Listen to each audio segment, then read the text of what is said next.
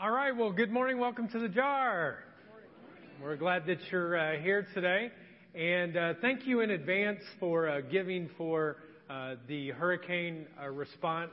Uh, we know that Convoy of Hope is a great organization that will impact many lives, and people in Florida and Texas and in Puerto Rico will be impacted because of you. You may never know them on this side of heaven, but one day in heaven, you will know, and they'll be grateful to you uh, for what you were willing to give. Well, just a few years ago, when I was a teenager, uh, maybe not so much. Thought you'd laugh that one though. Uh, I went on a canoeing trip with a whole bunch of teens to Illinois, uh, southern Illinois, and a buddy of mine, whose name was Chris as well, uh, he went with me, and we went ahead and we get in this canoe together, and we're canoeing and we're having fun. We're splashing each other. It was a great time. And, you know, two boys in a canoe always want to ratchet things up a little bit more. And so uh, we decided that we would actually get on top of the canoe and jump off. And so uh, we come up with this big plan called the one, two, three plan. That one, two, three on three, you jump. So I get on one side of the canoe. Uh, he gets on the other side of the canoe, and we get ready to start the plan. One, two, and Chris jumps off at two. I didn't say he was a smart friend, I just said he was a friend, okay? So on two, he jumps. Well, I stick to the plan, and I go, one, two, three. On three, I get ready, but when he jumped, the canoe went up, and then when I jumped, it came back, and somehow I got hit in the head, and I fell into the water. Well, luckily I had my life jacket on, but when I fell in the water, my head was face down in the water. And I blacked out. I don't even know what happened. And pretty soon, the next thing I knew, there was an adult chaperone who had grabbed me from the back, was dragging me towards the canoe, and he looked up at me, and or I looked at, up at him, and he goes, "Are you okay?" I said, "Yeah, I'm okay." I'm like, "I know how to swim. I don't need anybody to save me." And then he looked and he said, well, you just blacked out and your canoeing day is over. And that was it. You know, I was thinking about that story this week and I was laughing about doing something dumb as a teenager, but then all of a sudden I started thinking about that phrase that I said, I don't need someone to save me. And the reality is, is that I'm not a good judge of when I need to be saved or when I don't. I'm just not a good judge of knowing that. I let things like pride get in my way. I mean, I might need to get saved by something or I need saved from something, but I'm not a good judge of that. This morning, what I want to talk about is the fact that Jesus comes to save people. But sometimes it might come as a surprise, and we might not think that we need it, that we don't need to be saved. Now, we have been talking throughout this series, Stuff Happens, about the fact that as human beings, we have a tendency to think that we are in control, that we're in charge, that we are in control of our lives. But the reality is, we're not. Stuff happens. And when it happens to us, it just does. So today, what I want to talk about is the most important thing that can happen to anyone, and that is grace happens. Grace happens to us.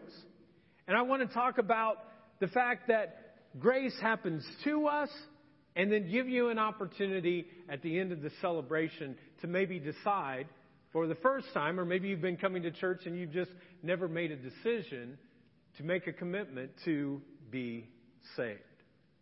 Now, to begin with, I want to talk about this uh, word grace by giving you a definition, kind of our working definition. It'll come up on the side screen. This is your first fill in. You can do it on the app or in your program.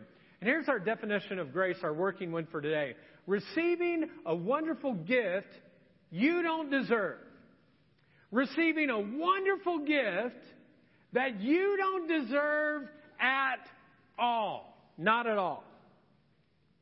So fasten your seatbelts because we want to look at a scripture verse that focuses in on this concept of grace. And this is what it says. For by grace you have been saved through faith. This does not come from you. Let me say this again. For by grace you have been saved through faith. This does not come from you. It is the gift of God. In other words, you can't earn it. You can't buy it. You can't do enough things to get it. You can't clean your act up first to get it. For by grace you have been saved through faith. This does not come from you. It is the what? What's it say? It's a gift. Not of works, so that no one can boast. Now, you may have noticed uh, when you walked in today that we have this ladder here, and uh, Americans love ladders. In fact, almost every single household uh, in the United States has ladders. Uh, did you know that a million ladders were sold last year? You know, I, I have very little time to do anything else. I have a lot of time on my hand, you know, to, to have these pointless kind of statistics. But about a million ladders are purchased uh, each year. And the purpose of a ladder is that there are two directions that you can use when coming to a ladder. And what are those directions? Look at that. Some of you hesitated, you know? No, you're smart. You can do it, okay? You either go up the ladder or you go down the ladder. Just kind of two ways. And today, I want to talk about two different ways in your life, two different ways that you can live your life, two different ways that you can save your life. One of them is based upon performance. That you simply have to continue to perform, and Paul calls this works. In that scripture, he says it's not by works, it's not by performance that you do this. So one is performance, and the other is this concept of grace. Just as there are two ways to this ladder, up or down, there are two ways that you can live your life. Either choosing to live your life by your performance or to live with grace. And the concept of being saved by grace is key. Now, this word saved is a unique word. And a lot of times, as we uh, go through church world, that word saved can be a scary word. Uh, my dad uh, was a pastor for many years, and uh, we would use that word saved, and it was just a different culture. And so, whether it was him or other churches that we would go to, they would often do something like this Are you ready to be saved? And people would sit there and they would like go, Whoa, I don't know what that means. And so people would get scared of it. But you don't need to be word of that. You don't need to be scared of that word saved. It's actually a wonderful word, and this is what it means. It'll come up on the side side screen. To be rescued, to be healed, to be made whole. And I need that. I really do. I need to be rescued from my pride. I need to be healed from my loneliness. I need to be healed from my guilt. I need to be healed from my regrets. I need to be healed from my fear of death, of my fear that there might not be a purpose or meaning for my life. My life is incomplete, and so therefore I need to be made whole and we all long for that. Every single person here loves when we're rescued, when we're healed, when we're made whole. Now, one of the common ways we try to kind of save our lives is by saying, my existence, if I'm going to prove it, I have to have a ladder of success. And so we put success on the top rung of the ladder, and then we spend our life climbing to try to get to that point. Just climbing, climbing, climbing. And after a while, it could be success, or we want to impress other people, and so we want to impress them, so we start climbing to try to impress who they are. And if you climb long enough, you try to get your kids to climb. But you get smaller ladders and you try to tell them, hey, you can do this. Uh, keep climbing. Do a little bit more. You'll be a smarter kid. Folks, it's, it's very interesting to me, but we are a nation of climbers. In the United States, more people go to the big, uh, you know, mountains, Mount McKinley, Mount Kilimanjaro to climb than any other nation because we love to climb. And we are constantly doing that. Why? Because we want to satisfy our egos. Now, there was some research done around this question. Uh, question will come up on the side screen. Do you consider yourself to be a very important person? Okay? So, do you consider yourself to be a very important person? They asked this question in 1950 and in 2005. In 1950, uh, there were 12% of the people who said, I'm a very important person. Now, what I'd like you to do is take a moment, look to the person beside you, and guess whether or not that number went higher or lower in 2005 and what was the percentage, okay? Did it go higher or lower? What was the percentage that you consider yourself a very important person?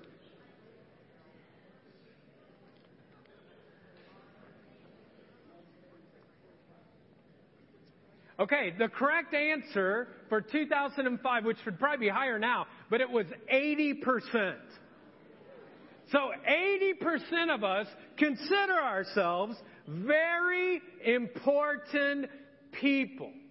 And we want our kids to be very important people. I was at a swim meet yesterday, and uh, there were all these kids swimming all over the place, and I'm cheering for my daughter, and other people are cheering for their kids. And you know what we were all cheering for?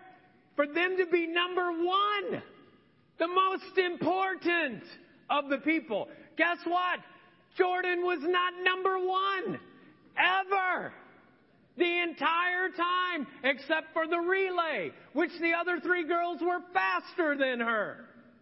She was not the most important person. But we try to do that with our kids.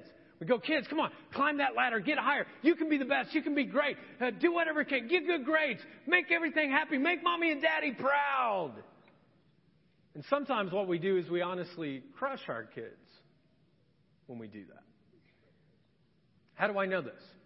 1966, they did a uh, study on the number of kids who had a GPA of an A or an A minus.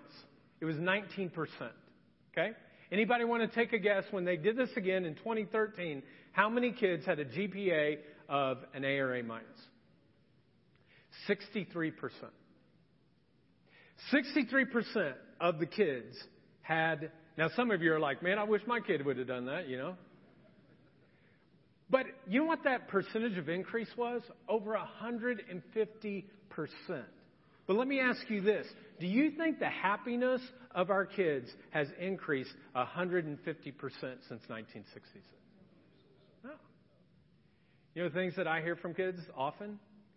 Man, Chris, I, I feel like I'm a failure, that I'm not quite meeting up to my parents' expectations. I'm afraid of being rejected, but I'm even more afraid of telling anyone that I would have that kind of self esteem. I feel so tired, but I don't want to tell anyone that I'm tired because I'm doing all this stuff all the time because people will think I'm a wimp. Folks, we are constantly climbing ladders. And it might be success or recognition or comfort or some relationship that you're in, but we just keep trying to climb and to climb and to climb. And those things are things that we put on the top rung. We put on the top success or comfort or impression. And you know what leads to things sometimes? Things like addictions and problems and other things that we put on the top rung. And we just keep trying to climb to the top. Now, the Bible diagnoses what this is, the human condition of what it is. It's a problem that the Bible calls a three letter word sin. Now, we don't like to talk about sin in our culture very much. We don't like to, to, to get connected to it. And the idea of sin, folks, though, is not that you've broken some rule. It is not that you haven't done something that a religious group says you should do. But the problem with sin is sin is putting the wrong thing at the top of your ladder. Sin is putting the wrong thing at the top of the ladder. A great uh, pastor on the East Coast named Tim Keller uh, says this about sin Sin is taking a good thing, being successful, or building a relationship, whatever, and making it the ultimate thing. Because it will destroy you. It will enslave you if you put something else at the top of the rung, the top of the ladder. One of the problems with me is that sometimes sin gets inside of me and I don't even know it's there. Sometimes things happen where it gets within me and it messes up my life and I don't, I don't even know that it's there. For most of my life, I have never worn a belt. Never wore a belt ever. No belt whatsoever. And this past year, uh, one of the goals I had was I wanted to lose some weight because uh, when I run, I put a lot of pressure and my body was breaking down. So I lost uh, 10 pounds. And a couple of months ago, uh, I was up here and I started doing this.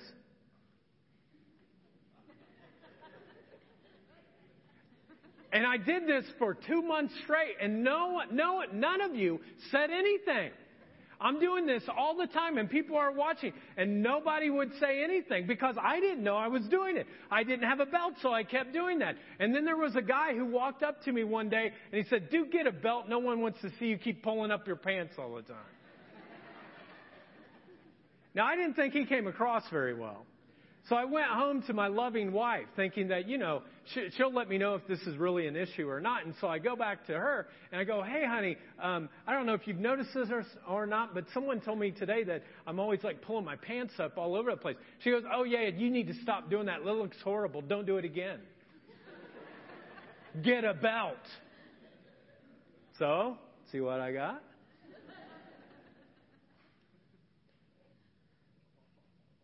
I'm the only person who didn't realize I was pulling my pants up all the time in the middle of trying to teach all of you. So from now on, if there's any weird thing that happens, like if I get spit on the corners of my, you know, mouth or I look different or there's something sticking up, don't let me just keep doing it. Tell me I need help. Now, folks, sin happens. Sin happens. And often, I'm likely to not know it. Now, sometimes I know the sins that I commit, and then I feel, uh, you know, some kind of guilt or I feel uh, some kind of shame. But there's some things within me, things like arrogance, self-centeredness, pride, greed, that sometimes I don't know it's there. And it's so important for someone to call it out in me. The psalmist put it this way But who can discern their own errors? Forgive my hidden faults. Only God, folks, only God knows everything about you and those deep seated sins in your life that you keep to yourself. Now, this is what I've noticed in my life. I can look at you and I can pick out your sin. Oh man, I, I see it in you. But sometimes when I have to look at myself, I don't see it in the same way. One night I had a, a dream that I went to heaven, and when I got to heaven, I noticed that there were all these hallways in heaven. And on each of these walls, there were these objects that kind of looked like a clock. And I thought it was kind of strange because underneath all of these clocks were someone's name. And I'm like, what's that about? And so I go to St. Peter and I say, hey, uh, what's up with these clock looking things? And everyone has a name and I see them tick every once in a while. And he said, well, those are our sin o meters. I said, sinometers, huh? He's like, yeah, every time you sin, there is a tick to it. And we have every single human being's sinometer here. So I was like, huh. So I start looking around a little bit, and all of a sudden I notice Emily Skogland's name on one. Who did our announcements today? She's our small group coordinator. And I sat there for a little bit, and 30 seconds went by, and then all of a sudden, tick. Like, ah, oh, okay. But then I waited, and it was like only 20 seconds, and it ticked again. And it was a little bit disturbing, I got to tell you. And uh, so I start looking around, and then I see Derek Young's name, who led worship today. I looked at his, and he didn't last 30 seconds. He only lasted 10. And it was just like tick, and uh, then five seconds later, it just like ticked again. So I'm like, huh, it's my staffs are kind of messed up a little bit. So I'm like, oh, my wife, I'm sure there's nothing there. So I go to hers, and then all of a sudden I look at hers, and it's like tick, tick, tick, tick, tick, tick, tick, tick, tick, tick, tick, tick, all the way around. I'm like, wow, what's going on? I'm looking through all of these hallways and, you know, looking at all these sinometers, and, and I can't find mine. I'm thinking to myself, you know what? I am a pastor. And uh, I have finally gotten to the point where I must just not sin. So I go up to St. Peter and I ask him, I said, well, I looked at all these names. I couldn't find mine. So I, have I overcome sin? Like, have I really done that? And he said, Are you kidding me? He said, uh, Yours is in our office. We use it as a fan.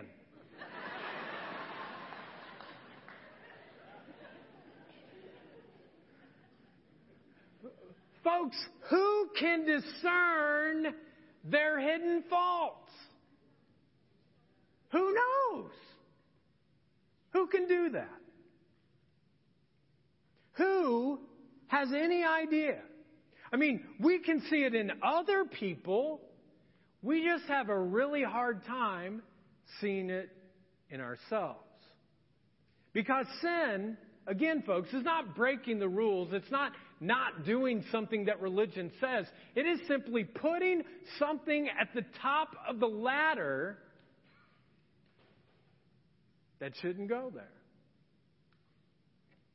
It's climbing the wrong ladder. Sometimes we just pick the wrong ladder to climb and we start climbing it and we want to get to the top and it might be success or comfort or a relationship or whatever that is, but that becomes our ladder. You know, when I look back on my life, I was thinking about it this week that I think the ladder that I chose from a very early age was the ladder of success. I wanted to be successful. And I did some things to get to that point. One of those things is that I cheated on tests, both in high school. In college, I remember getting an underground test that I paid for so that I could get an A in microeconomics. I was a Christ follower, but I felt bad, but I did it. I would lie often within sports games. I remember one time playing euchre. It's just euchre, and I, I had a card that I kept to myself because I wanted to win so bad. I wanted to be successful. When we started the church, there were some people that I wanted to, to be impressed by me, and so uh, I connected with them, and when they would ever talk about someone else, I would jump right into the gossip and talk about them as well because I wanted to have a good impression to whoever that was. Now, folks, the reality is there are things that I know that I still feel shame for and guilt for, where I cheated and lied and gossiped. But, folks, there are times in which I've lied and cheated and gossiped before that I never really felt bad about because it never seemed to me like it was a sin. I, I never got caught. No one ever noticed. And yet I realized one day that I will stand before a holy, perfect, all knowing God, and He will know everything. He will know every single thing, even the hidden things. And that's the reality of who I am. And that's the reality of who you guys are. Folks, so many of us think that we have to climb and earn our way to grace. That if we just do enough good things, if we're a nice person, if we go to church, if we read our Bible, if we pray, we get in on God's good side and we keep climbing up the ladder to try to receive that. But if you're thinking that, if that's in your mind, that you have to earn your way to God, I want you to know this morning that you're wrong. There are true, two truths about grace, and I want to give them to you back to back. They'll stay on the screen for a while. But here they are. The first one is this Grace is not a ladder that I climb up. Grace is not a ladder that I climb up. Grace is a ladder Jesus climbs down. Grace is a ladder that Jesus climbs down. Jesus comes and says, I forgive you of all of your sins. I want you to have a new start. I want you to have a purpose for your life. I want you to have meaning for your life. Life beyond death. And it's free. It doesn't cost you anything. It's free to you. Because God says there's nothing you can do to make you love me more, and there's nothing you can do to make me love you less. I simply love you because I'm a loving God. You know, there are several stories in the Bible in which Jesus tries to describe this concept of grace, but maybe my favorite story is when he tells this parable, which is simply a story about a banquet, and he compares the kingdom of God to a banquet of people who are invited who did not earn their way. They should have never been on the list. They were not good enough to get invited to the banquet, and yet they were. Philip Yancey, in his book, What's So Amazing About Grace, kind of gives us a contemporary version of this. If you haven't read this book, uh, I'd strongly encourage you to do so. Um, but he gives us a contemporary version of this taking place in Boston. And I thought we might just have a little story time. Okay? Just have a little story time. So here's the story. It took place in 1990. And here's the story. In June of 1990, a most unusual wedding banquet took place. An engaged couple went to the Hyatt Hotel in downtown Boston and ordered a meal. The two of them pored over the menu, made selections of china and silver, pointed to pictures of flower arrangements they liked. Both had expensive taste, and the bill came to be $13,000. So that was in 1990. So if you, uh, inflation, everything else, probably $50,000 wedding, maybe more. After leaving a check for half of the amount as a down payment, the couple went home to flip through the book of wedding announcements. The day the announcements were supposed to be hit or supposed to hit the mailbox, the potential groom got cold feet. I'm just not so sure about this. It's a big commitment. Let's think about this a little bit longer. When his angry fiancee returned to the Hyatt to cancel the banquet, the events manager could not have been more understanding. Honey, the same thing happened to me. Don't worry about it, she said. And she told her a story of her own broken engagement. But then she said, About the refund, I got some bad news. The contract is binding. You're entitled to pay the 13000 back. You have two options. Forfeit the rest of your down payment and we'll take just half of it, or go ahead and have the banquet. I'm really sorry, I really am. It seemed crazy, but this jilted bride thought about it. And the more she thought about it, she liked the idea of just throwing a party. Not a wedding banquet, mind you, but just a big blowout. Ten years before, this same woman had been living in a homeless shelter. She had gotten back on her feet, found a good job, set aside a little nest egg, and now she had the wild notion of using her savings to treat the down and outs of Boston to a night on the town. So it was in June of 1990 of the Hyatt Hotel in downtown Boston that they had a party that the city had never seen before. The hostess changed the menu to boneless chicken in honor of the groom. Isn't that great? I love that. And sent invitations to rescue missions and homeless shelters. And that warm summer night, people who were used to peeling off half gnawed uh, pizza off a cardboard, died in, or dined instead on chicken cordon bleu. Hyatt waiters in tuxedos served hors d'oeuvres to senior citizens propped up with crutches and aluminum walkers. Bag ladies, vagrants, and addicts took one night off from the hard street life on the sidewalks outside and instead sipped on champagne, ate chocolate cake, and danced to the big band melodies late into the night. Folks, that's grace. That's grace. And God says He wants to give that to everyone. To everyone here and everyone you know. You can't earn it. You can't accomplish it by your good works. You can't justify your own existence. You don't have to. Paul put it this way. He said it is God who justifies. Who is it who condemns? What's it say? Who? No one. Now, Scripture tells us that the primary expression of God's grace through Jesus comes to us not when we climb the ladder, but when Jesus climbed onto the cross. He, he did it willingly, right? He wasn't forced to do it. He climbed onto the cross to take on our sin.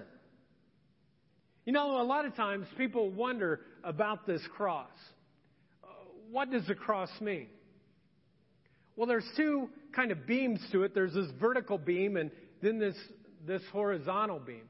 And the vertical one represents our relationship with God. And one of the things the Bible teaches is that because I'm a sinner, and I told you earlier, I'm also a cheater and a liar and a gossiper, that because I'm those kind of things, I kind of have a debt with God. And the penalty for my debt is death. That's what the Bible says. Romans 6:23 says this, the wages of sin is what's it say? Death. My sin leads to death. I, I can't repay that sin. A couple years ago, uh, I invited a guy out to lunch. He was new to our church and uh, just had a good relationship and uh, said, Hey, you want to come to lunch sometime? And uh, he said, Sure. And so we went to lunch and uh, they served us. Everything was great. And then they brought the bill. And since I had invited him, I wanted to pay for it. So I picked up the bill and uh, I started looking for my wallet in my coat and I couldn't find my wallet. And all of a sudden, I had remembered I had left it on the bookcase. And I'm stuck now with this person that I invited to lunch who was new to the church, and I was going to have to come clean. And so I turned to him. I said, Man, I don't do this, but I'm sorry, but I left my wallet at home, and and I can't pay for this. I, might be able to get, you know, Applebee's to let me go home and get it, but, and he's like, oh, don't worry about it, Chris. He's like, it's on me. Don't you love that expression? It's on me. It's on me. Now, that meal was not free for him, it was free for me, but who had to pay for it? He did. It was free to me, but, but he had to pay for it. Now, let's just imagine that I call him up the next day and I'm like, hey, I just wanted to know if you wanted to go to lunch. And we go to lunch again and we sit there and all of a sudden, uh, you know, the bill comes and I go, hey man, guess what? Left my wallet again. Just left it at home. Sorry. He's like, oh, okay, it's on me. And let's just say that every single day I call him and invite him, and every single day we go to lunch, and every single day I go, hey man, I lost my wallet. And 365 times he pays my lunch. Now, just by the way, uh, October was Pastor Appreciation Month. Some of you didn't get me anything. And uh, just saying, you know, uh, 365 lunches, no problem. But let's say that I, I do that day after day after day, year after year after year for decades. It would be over 3,600 lunches that he would have paid for me. Now, let's just pause for a moment and let's talk about sin. I read a study this week from a psychologist that said Americans deceive, do something deceptive 200 times a day. That the average American has 200 deceptions a day. That's just one sin. Now, I know that doesn't include anyone in this room, right? None of us ever have any deception in our life. So let's reduce it down, okay? How about half of it? 100? No, no, no. You guys are better than that. Let's take it down. Let's take it down to 50. 50? No, no, no. You guys are really good. Let's take it all the way down to just 10 acts of deception in a day, okay? So in a year, then, if we did that, that would be 3,650 kind of acts of deception. Let's say that you live to be 70 years old, but let's take out the first 10 years because you're a kid, you know, age of accountability. Let's just say 60 years. Even with that, at the end of that time, you would have had 200,000, over 200,000 sins of deception in your life. That's who we are. And if you live to be longer than 70, even more. So here's my question for you this morning.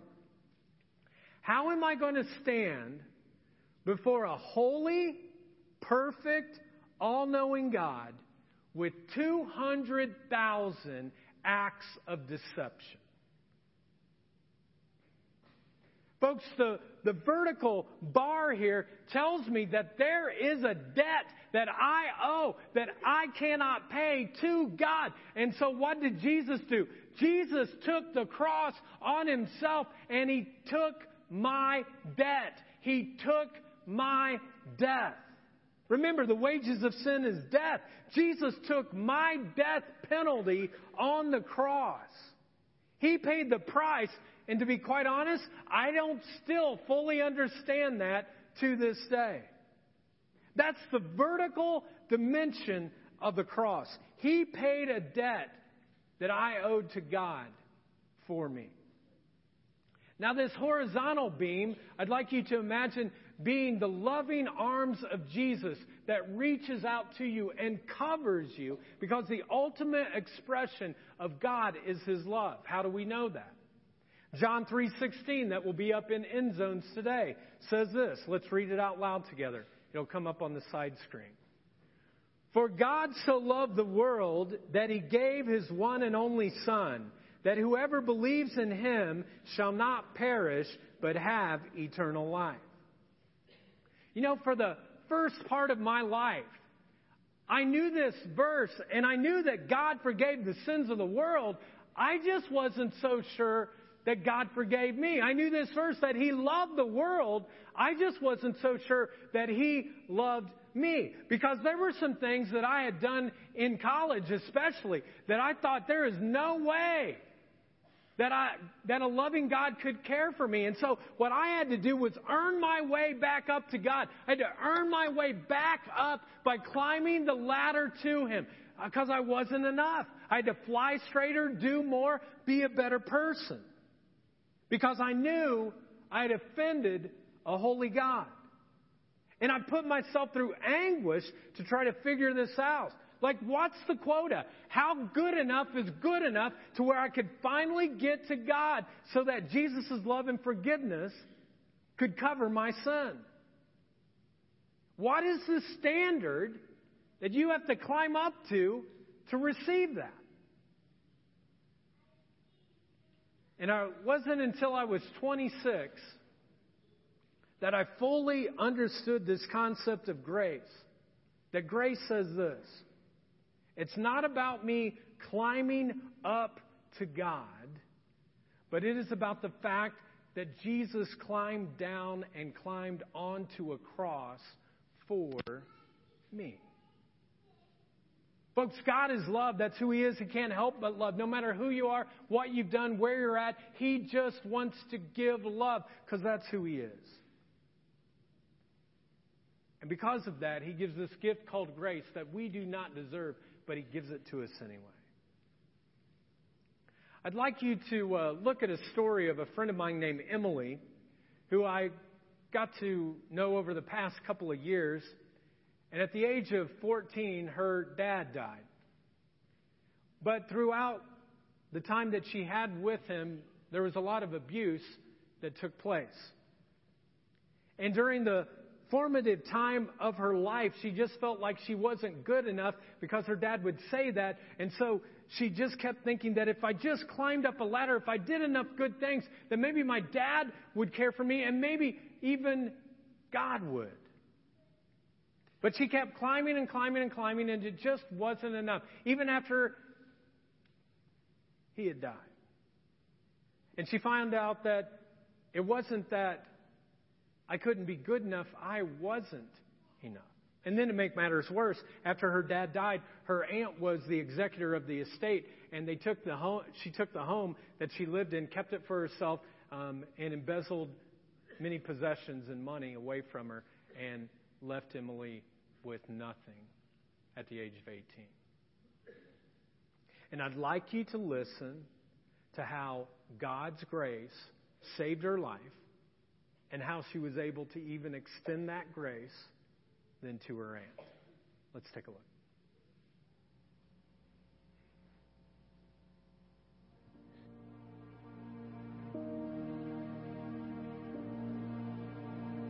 Um, my dad, um, on August 2008, he passed away from colon cancer. Throughout my childhood, up to my dad passing away, um, there was a lot of emotional abuse and a lot of anger towards my mom, my brother, and me. And I felt like I became more angry at him versus this is not how a relationship should be. So it affected me pretty hard, and I felt like I wasn't good enough throughout my life. But after my dad passed away, um, my aunt took my mom's house away from us where we grew up. It was really hurt because she just took that away from me, my brother, and took all the money that my dad had away from me, my mom, and my brother.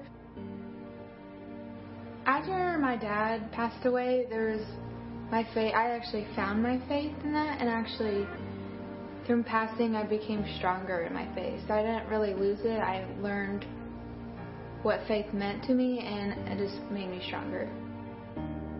God's grace, I found it throughout my life, through all the trials I went through, and I felt like God's grace stepped in because He gave me a purpose of I know everything's gonna be okay. My good friend Ellie got me motivated to go, and she taught me what the jar is, and I really wanted to go, so she helped me find my way to the jar.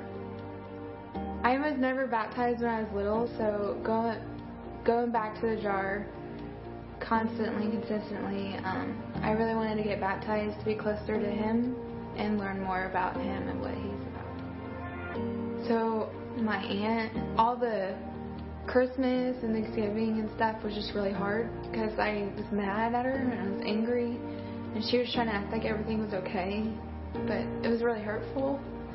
So, I found grace to forgive her. I haven't heard from her, but I wrote her a letter and I forgave her before I got baptized. So God's grace honestly means everything to me because it saved my life.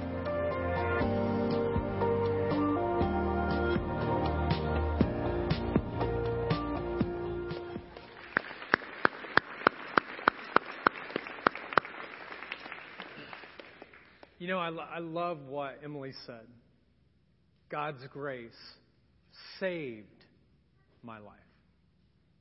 Because for so much of her life, she felt like she had to just keep on climbing and climbing and climbing and climbing because she wasn't good enough and she tried to earn her way and she couldn't. And then the death of her dad came and she was left alone and she wondered, we sang about it earlier, is there a good, good father that's present that would love me as is? And Jesus climbed down to earth to honor his father and to give us life.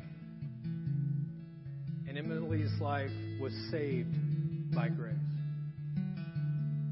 So, my question for you this morning is what about you? What about you?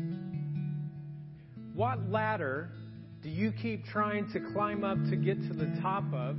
Maybe you've gone to church, maybe you've done the whole thing, but you've never really made that commitment of grace. And so, are you finally at a point where you're like, no, I'm tired of climbing. I'm just so tired of climbing that you're willing to turn to the cross and say, Jesus, I know that you came down for me. And today, God, I receive your forgiveness and your love and your grace into my life, a fear that I don't have to have after this life is over, that I can have new life with you because you climbed down for me.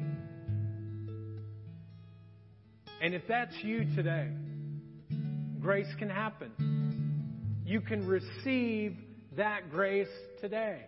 It can happen to you. Let's stand for closing prayer. And I thought the way we would close is simply by giving you a moment with God. So if you could uh, close your eyes, bow your head, just kind of uh, have a moment with God, and as you take a moment to reflect, I'd like you to ask yourself this question Have I received God's grace? Ask yourself, have I received God's grace?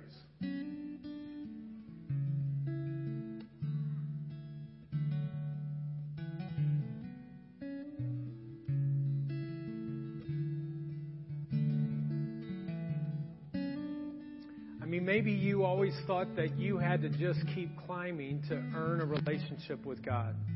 You had to fly straighter, work harder, think of ways to please Him.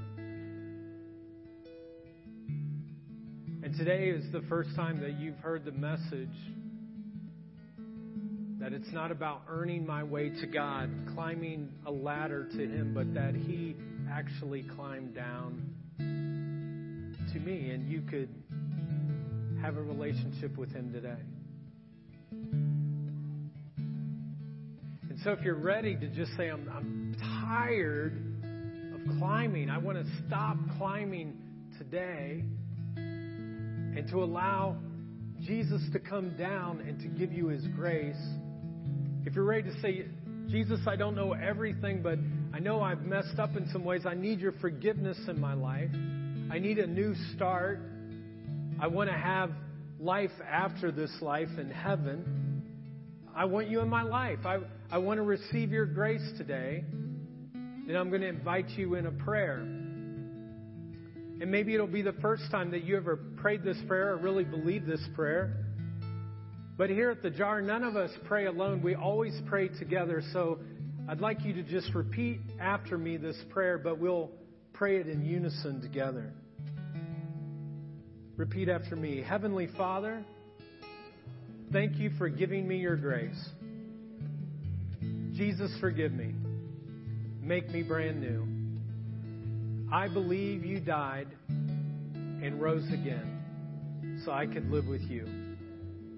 Fill me with your spirit so I could know you, serve you, and follow you for the rest of my life. My life is not my own. Today I give it to you. Thank you for new life. Now you have mine. In Jesus' name I pray. Amen. Hey, let's go crazy for everybody who prayed that prayer for the first time.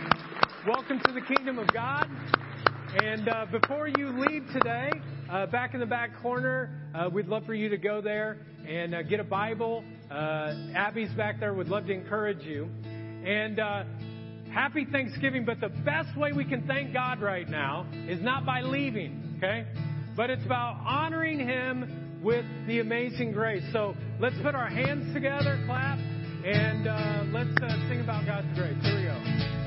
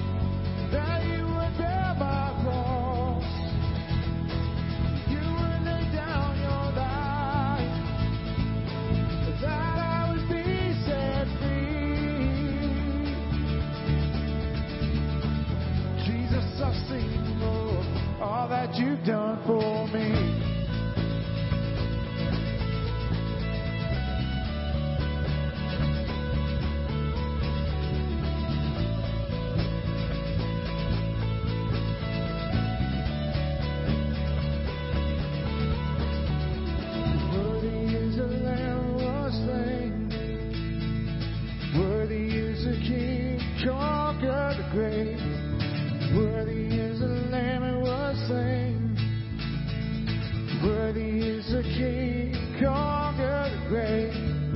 Worthy is the Lamb who was slain. Worthy is the King, conquered the grave.